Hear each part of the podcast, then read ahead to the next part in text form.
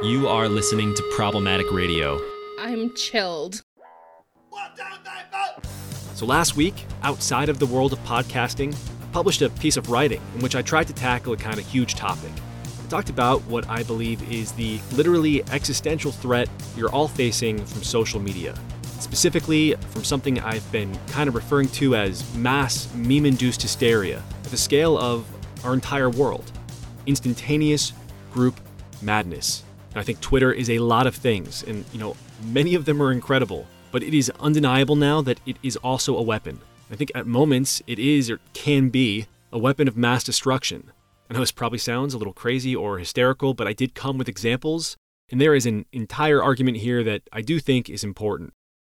Bonus episode.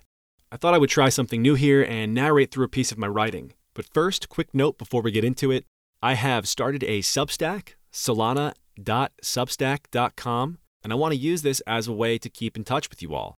The structure is sort of like a newsletter, so once a week I'll send you a link to the most recent episode of Problematic, plus notes, additional thoughts, relevant or just otherwise interesting links for the week. You know, this is going to be my kind of like drudge report moment. I'll be writing and sharing shorter pieces, updates on my work outside of this. So I'm working on a book and I have all sorts of interesting content that I'm working on at Founders Fund and whatever else I think is interesting at the moment.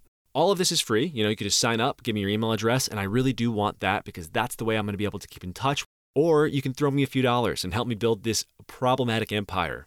Subscriptions are just three bucks a month. I'm pretty much just doing this instead of a Patreon because Patreon sucks. And I want to hire a producer. So, without further ado, title of the piece is Jump. From Nation Factory, I'm Mike Solana, and this is Problematic. Back in elementary school, a quote, scientific theory hit the playground that blew my mind. If every person in China jumped at the same time, their impact would knock our planet off its axis and the world would end. Now, I was always sort of a gullible person. I think I just like to believe things and in them. But this idea really captured me. It was a frightening image of it first. Just every single person in a country doing the same thing at the same time. I didn't even feel comfortable in Catholic Mass when the like monotonous, somber group prayer started. But at the scale of a billion people, I used to watch a lot of Star Trek with my dad, and this was Borg shit. It was also just confusing on a practical level because the billion jumpers weren't drones. They were people, just like me, and I didn't want to die. Why would they? So naturally, I assumed they'd have to be fooled into doing it by a megalomaniacal supervillain. But how could he pull it off? Information traveled differently in the 90s, and more slowly. To succeed at a scam so spectacular as the jump, the time and place of the apocalyptic act would have to be announced by broadcast days in advance, and it would have to be framed as something not only beneficial, but essential. This would be the only way for the instructions to both make it to the billion people required and for them to go through with it but by the time the information reached them, there would be an enormous media reaction. There would be counter information. There would be experts on planet stuff probably, and they would tell people this was dangerous. Now, if the megalomaniacal jump enthusiast pirated a television signal, something, you know, supervillains loved to do, he could trick as many people as were watching a single live broadcast. But hundreds of millions of people, billions? Instantaneous global mass hysteria was just not possible, let alone the direction of that hysteria to some particular end. I could rest easy, I decided, and it was back to my dreams of the Starship Enterprise. But a lot has changed since 1993. Today, almost half the global population is connected to the internet by the supercomputing smartphones that live in our pocket. That's 3.5 billion people. More significantly, the way we access, quote, news or live information about the world has paradigmatically changed. Throughout the 2000s, media was still in some significant sense balkanized. People did not just consume stories, they visited story sources, and the sources were numerous. Everything from trusted websites associated with legacy media institutions like the New York Times to popular aggregators like Drudge and blogs like the Huffington Post thrived. And all of them were separate places. They were not walled gardens exactly, but in a sense they were fenced, and fences are impediments to sameness and to movement. Fences also guard value, and the value of these companies exploded. For a while, that value was even defensible. Paradoxically, the boom in new branded media investments did not peak until 2017, with Vice Media's $5.7 billion valuation. Of course, at that point, most people had already torn their fences down. By the late 2010s, we were consuming most of our news from Twitter and Facebook. These were not publishers or centralized aggregators. They were just places where we talked to our friends. Ubiquitous mobile internet dramatically increased our immersion in media, but ubiquitous social media dramatically increased the speed at which ideas travel, and perhaps more significantly, it deeply socialized the entire dynamic. We no longer learn about the world from institutions or even the illusion of them. We learn about the world from people we care about. This binds our sense of truth to tribal identity, and that is a powerful, fundamentally emotional connection. It is also now operating at the scale of a planet. Today, a single piece of information, a tweet from your president, an update from the World Health Organization, video footage of police brutality, is polarized and shared across our social network. From there, it can reach hundreds of millions of people, often furious, in less than an hour. Jump. Throughout the early years of social media, it was obvious the dominant platforms had a problem with bullying. At least that's what we called it back then. Bullying morphed into mobbing, and an important question emerged What is the difference between a mob and a righteous movement? More importantly, did any of it matter? In the late 2000s, people wondered openly if any kind of, quote, revolution online could manifest physically in the real world. Did tweets actually change anything, or was it all just noise?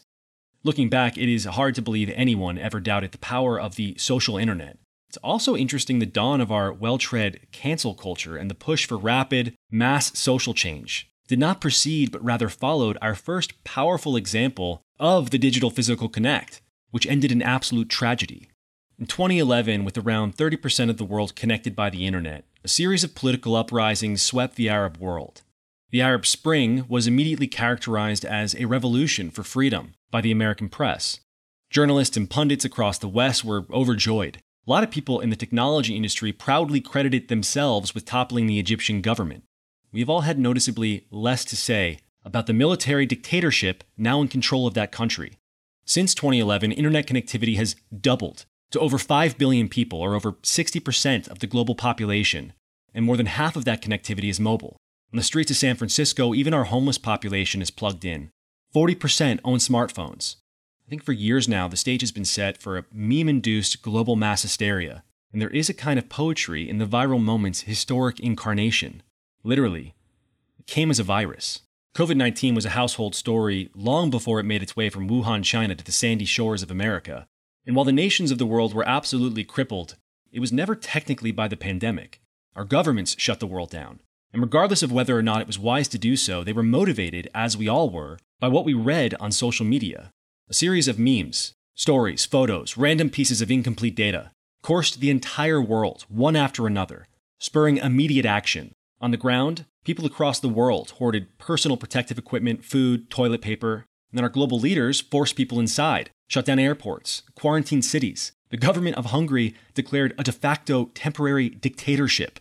And it's notable how often the information we were sharing was wrong. In February, China had contained the virus. Closing down air traffic was ignorant. Parades were fine. By late March, the tenor of coverage shifted. Without a mask, you will die. The virus lives on surfaces for days, weeks maybe. Hydroxychloroquine will cure you. Hydroxychloroquine will kill you. Hydroxychloroquine will maybe cure you. Nothing short of a complete and total lockdown for an indefinite amount of time could save the world. And you were either with us or you were with the virus. Yeah, COVID 19 was a biological crisis, but it was also a global information disaster. So there are two reads on how we reacted to the pandemic. First, you know, thank God for the internet. We acted rapidly, shut the world down, and saved tens of millions of lives. In 1918, when the Spanish flu emerged, the speed at which we just shut down civilization was not even possible throughout most of the densely populated, undeveloped world. But 100 years ago, even across the United States and Europe, information was far more difficult to catalog, to track, and to share. People were cautious. Millions died. Now, the second read on our reaction to COVID 19 is we should never have shut the world down. We didn't understand the virus, and we still don't. Now, our economy teeters on the brink of global depression, which may itself precede any number of horrors from famine to war. Hundreds of millions could die. And the question of how we should have acted and how we should act for some future hypothetical pandemic will undoubtedly consume pundits for years. But neither frame on global paralysis is nearly as important as the fact that it was possible. An idea is now capable of almost immediately crippling the world. There's only one question that should be consuming us today What else is possible? Now, short of any kind of truly global meme induced disaster, there is the potential for as many personal or national scale disasters as can be imagined. And the danger at every scale is large numbers of people acting rapidly and emotionally on information they just received. The information will almost certainly, by the very nature of new information, be incomplete or inaccurate. Individuals are now routinely targeted by massive online mobs, sometimes millions strong, after doctored or incomplete information is shared with the malicious intent of evoking such reaction. In 2016, a Reddit user published an evidence document sourced from the hacked emails of John Podesta, Hillary Clinton's then campaign manager, which went viral and mainstreamed the now infamous Pizzagate conspiracy.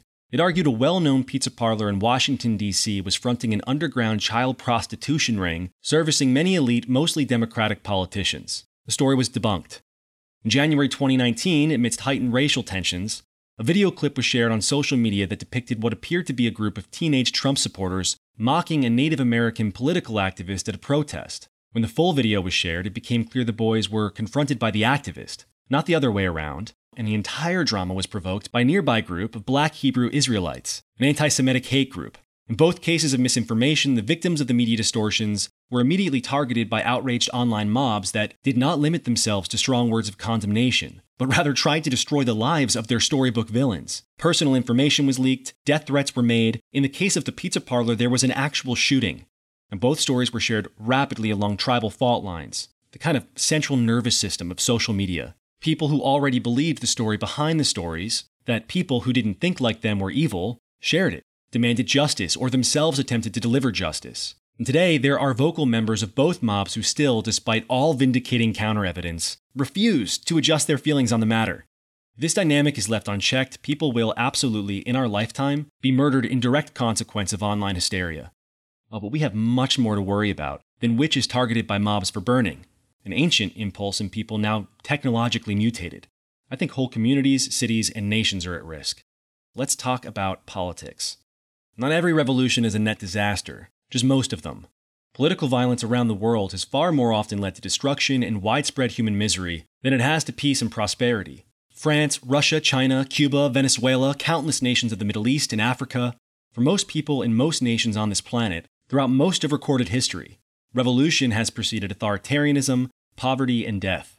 Now, Americans have a unique blindness to the subject, as our own violent insurrection preceded directly the founding of our nation the most stable liberal government in history.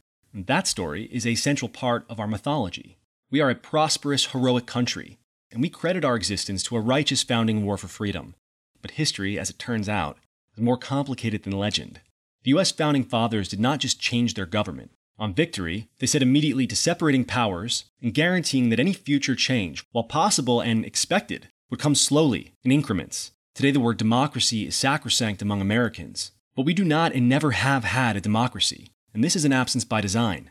An inherently unstable form of government, our founding fathers believed, without exception, democracy would lead to chaos, and that chaos would lead to tyranny. The architects of our nation therefore designed a democratic republic, with a representative democracy. And at founding, that looked a lot like a system of firewalls between masses of people in power. Local leaders elected state leaders, state leaders elected national leaders, with our rules for political change themselves drafted in such a way as redrafting them would be slow and difficult, it was checks and balances all the way down. The United States does not owe its prosperity to dramatic change, but to an historically rare stability. Now, even absent social media, the speed at which rapid political change is possible in America has been accelerating for two centuries. Checks have eroded, balances have become less balanced. At the same time, the federal government has grown more powerful, and the executive branch commands more of that power than ever. Now, for years, support from the political establishment, itself a kind of moderating function, has not been entirely necessary to succeed in presidential politics. It was only a matter of time before the weakness was exploited. In 2016, America elected a reality television star to the most powerful edifice of political power, at the head of the largest economy, and in command of the most powerful military in human history. Today, beyond all doubt, Anyone can be the president. But even with so unpredictable an office as our presidency, the United States is still a more stable nation than most. In addition to the genius framework of our government and a couple hundred years of binding national identity, we're supported by a strong economy, abundant arable land, and more or less friendly neighbors. A far more significant concern is we are now living in a world of smaller nuclear powers with fewer resources that are many of them one trending hashtag away from violent insurrection and there is no telling what governments or gangs will take power in their place. The threat of a fallen nuclear state would, of course, affect us all. In this way, a meme induced international mass hysteria would not even be necessary for global cataclysm. A national hysteria in almost any corner of the world would work just fine.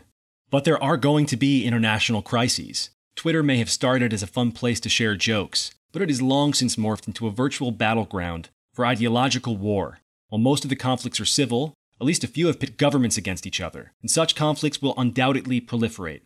We have already watched national leaders threaten each other on the platform, in real time, egged on by crowds of millions. The question is not if a real war in the physical world can be started in this environment. We all know it can. Without some dramatic course correction, the question is when. Many people correctly intuit something is wrong with social media. They wonder if it can be fixed with government regulation. It cannot.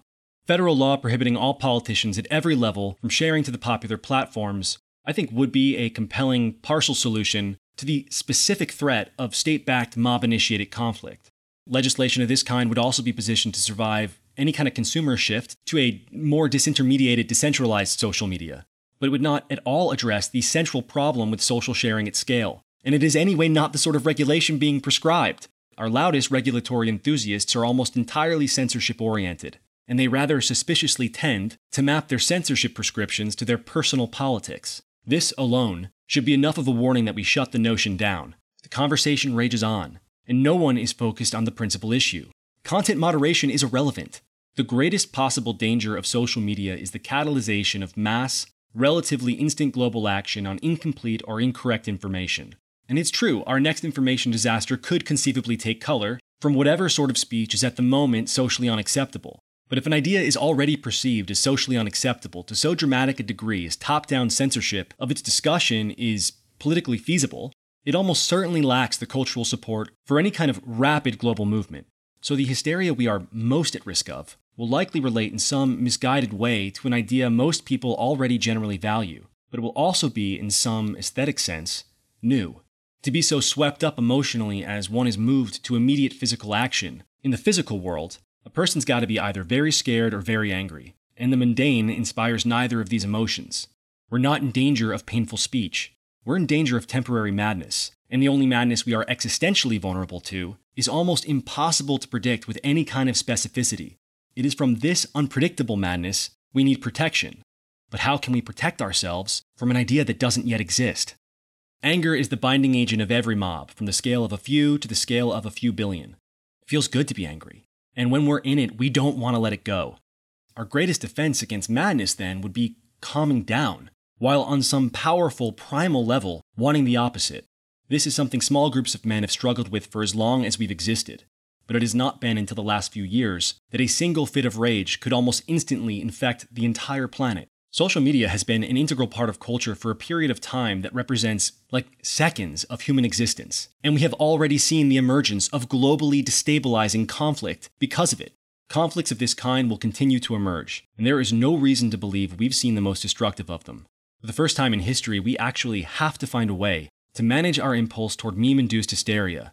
At its simplest, I think a little mental hygiene might be helpful. The notion we all suffer from confirmation bias needs to be normalized, discussed. When sharing some emotionally charged story, it's worth relaying first how this kind of story makes you feel, in general, and the sort of things you might be missing. Now, admittedly, in the fever of rage, this will be incredibly difficult.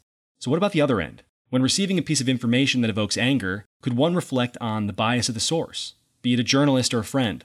Who is the bearer of this bad news? What are their values? If you had to guess, how would you think they wanted this piece of information to make you feel? Angry? To what end? Getting comfortable with being wrong would also help, as would expecting people around us to be wrong. This, by the way, is something that happens more than it doesn't. People are constantly wrong. Stories are constantly corrected that we are not yet skeptical of every new piece of information we receive, with so much evidence all around us now that misinformation is not the exception, but the rule. Is I think indication that skepticism of this kind is simply not something we are meaningfully capable of on our own. Okay, but might there be some solution in technology? I think it would be helpful to know when we're spending an unusual amount of time focused on a topic. Is this a new interest or is it an obsession? More importantly, how many other people are focused on the topic? Is that number growing? How fast? I don't know what a fire drill for global madness looks like, But an alarm alone, just the knowledge that we may be in the middle of a mass hysteria, that's something Google could build in a week, and it would have tremendous benefit. The early stage introduction of a counter narrative to rapid social sharing would introduce doubt, and that would encourage self reflection. This would blunt the spread of any possible madness and invite closer examination of the meme from anyone still sober enough to think it over critically. Now, I cannot imagine anything more frustrating while overcome with meme induced hysteria than a pop up warning me that I might not be thinking clearly. But of course, this is precisely when I'd most need the warning. A tool like this would undoubtedly produce all manner of embarrassing false positives. But I think a goofy, minor irritation is a small price to pay for averting cataclysm. We gotta name these concepts. We gotta talk about them and we need to make the act of calming down a cherished cultural institution. We also need to do it now. Without some significant action, people around the world with low public profiles will continue to be destroyed by mobs at random for decades to come. Their lives are at risk, but a future where weekly witch burnings is as bad as things get is something of a best case scenario. Politicians, journalists, and celebrities will be doxxed and found at home. Misinformation and disinformation alike will lead to the local targeting of small businesses of every kind, for every conceivable reason, in the heat of every possible hysteria. The security of warehouses, factories, and critical infrastructure, from power plants to bridges and tunnels, could all conceivably be jeopardized, along with the lives of their owners and operators. And once supply chains are affected, trade is compromised. As socialism has recently spiked in popularity among young people who don't read, consumerism has become a dirty word. But the danger here is not that Americans lose access to cheap jeans from Vietnam. Not every country produces its own food, or energy, or medicine. Chronic, pandemic like fits of fear and rage will make the stable functioning of human civilization impossible.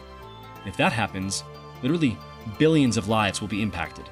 Righteous anger is a powerful drug, and I think it clouds our judgment in some relation to its scale. The more people there are around us shouting, the harder it is to think for oneself. Everything inside of us is drawn to group consensus. And when the group is angry, we tend to frame that impulse as thinking with the mob. Intuitively, when we're not inside of it, we know it's dangerous. We even have a word for it groupthink. The thought here is only an illusion. Mobs don't think at all, they only burn. And when the burning stops, there is nothing left. Human civilization can weather a fire in pockets every now and then. It's even on some very rare occasion better for them. But a world on fire? That is an existential threat we are not prepared for. People often joke you can't change the world with a tweet but it is more apparent now than ever that you can. The problem is, in practice, a meme at rapid global scale doesn't often look like freedom, or justice, or prosperity. It looks like a billion people doing the same thing at the same time in a temporary state of madness. Jump.